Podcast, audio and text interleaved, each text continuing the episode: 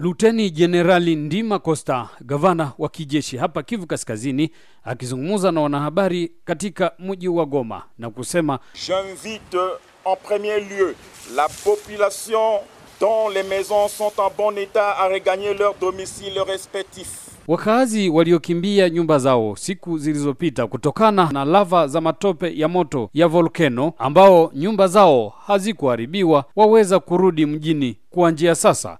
Meja Njike Kaiko ni msemaji wa gavana Kivu Kaskazini. Ni kusema kwamba kuna wale ambao nyumba zao hazikupata tatizo wanaweza wakarudia na mipango tayari. Luteni Jemadari Ndima Constant, gavana wa jimbo, alishaipanga tayari. Magari yapo tayari, yanaenda kuchukua ndugu yetu ambao walikuwa sehemu hiyo moto wa volkano ilipita, ambao nyumba zao zilungula au hawatarudi leo, ila kuna mpango ambao watafata kisha serikali kutayarisha iwezekanayo ili wapate kurudia na kuishi maisha ya kawaida kama watu wote. Watanja rudi kwanja siku gani?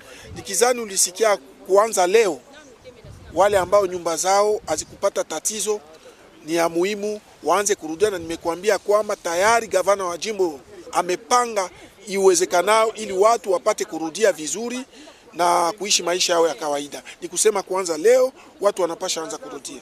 Njike amesisitiza kuwa jeshi litasaidia kwa usafirishwaji wa wananchi ambao walikimbilia magharibi mwa mji wa Goma, eneo la Sake, wakitumia basi hadi mjini Goma. Wakati hayo yakiarifiwa, waziri mkuu wa Jamhuri ya Kidemokrasia ya Kongo Sama Lukonde amezungumza na wanahabari hapa katika mji wa Goma na kusema kwamba serikali yake itahakikisha usalama na amani unarudi eneo lote la mashariki mwa Kongo. Kwa question ya kwanza tajibia kwa kufuatana na insecurite kuile mafazi ulitaya kwanza Ituri, Nord Kivu, Sud Kivu, Manyema na Grand Katanga, ile mafazi tulideside kwanza kuatake par rapport à ma force négative notamment ya ba ADF Nalu juu ya kukombanisha mambo ya terrorisme, tuliandike etat de siège. Maina kusema ke mwile mazone nyingine ya Sud Kivu, Manyema na Grand Katanga particulièrement ku Tanganyika hakuna mafazi maoperasyon ile makazi na maoperation kunafanyika njoo kukombanisha mambo ya insecurity. Na hivi karibuni mikoa nyingine ambayo haina usalama wataweka magavana wa kijeshi, na tutadeside kama kutakuwa besoin na po ile mafwashi tuweke etat de siege, mais ile itakuwa decision ile tutabeba en concertation na presidence ya republique yetu mais à ce stade tuko na continue maoperation yetu mwile mazone kuangalia kumambo ya eruption volcanique ya Nyiragongo. Uh, sa vile mulitufata tulikuya hapa Goma jua kuangalia d'abord mambo ya sécurité. Mais surtout mambo ya eruption volcanique ya Goma. Jua kuangalia mambo ya, ya badeplace prise en charge yabo kuangalia d'abord sécurité. Mais kujiassurer que bapate chakula na madawa na kumashiku ya mbele tunaanonse ke bataweze kurudi, kurudi kumanyumba yabo. Tuta asiste bale benye balipotesha manyumba yabo. Na tutejasure ke prise en charge uh, ku niveau ya gouvernement. Na tutakanalize aussi aide ya ba humanitaire. Juu kuangaria namna tunaweza kukombana juu ya hii crise ya eruption volcanique tuko nayo hapa.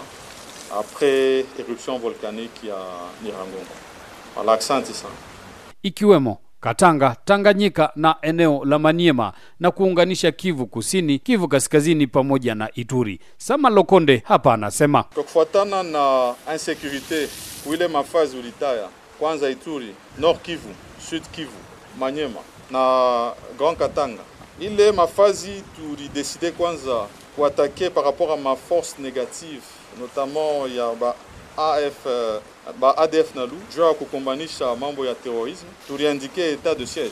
Waziri mkuu amefanya ziara hapa mashariki mwa Jamhuri ya Kidemokrasia ya Kongo akiwa na timu kubwa la mawaziri ambao wengi watapiga kambi katika mji wa Goma. Wananchi waliokimbia matope ya volkeno wakiwa walianja kulalamikia hali ngumu ya kimaisha na wengine kwa sasa wakipatikana Butembo, Beni, Ruchuru, Kiwanja, Sake na vile Bukavu. Tulitembelea maeneo yao. Janet Musafiri naye Lutakahwa Ngusu walikimbilia kijiji cha Sake. Tiashi ya batu ya Saki inatusumbua sana sana, kwa ajili tunaweza pokea chakula tupetake kama kawaida, atupete kama kawaida, lakini inabidi kusema sie tulikuwa kusema basi twende kufie basi muvoloka bale venye vako analeta chakula inakuya.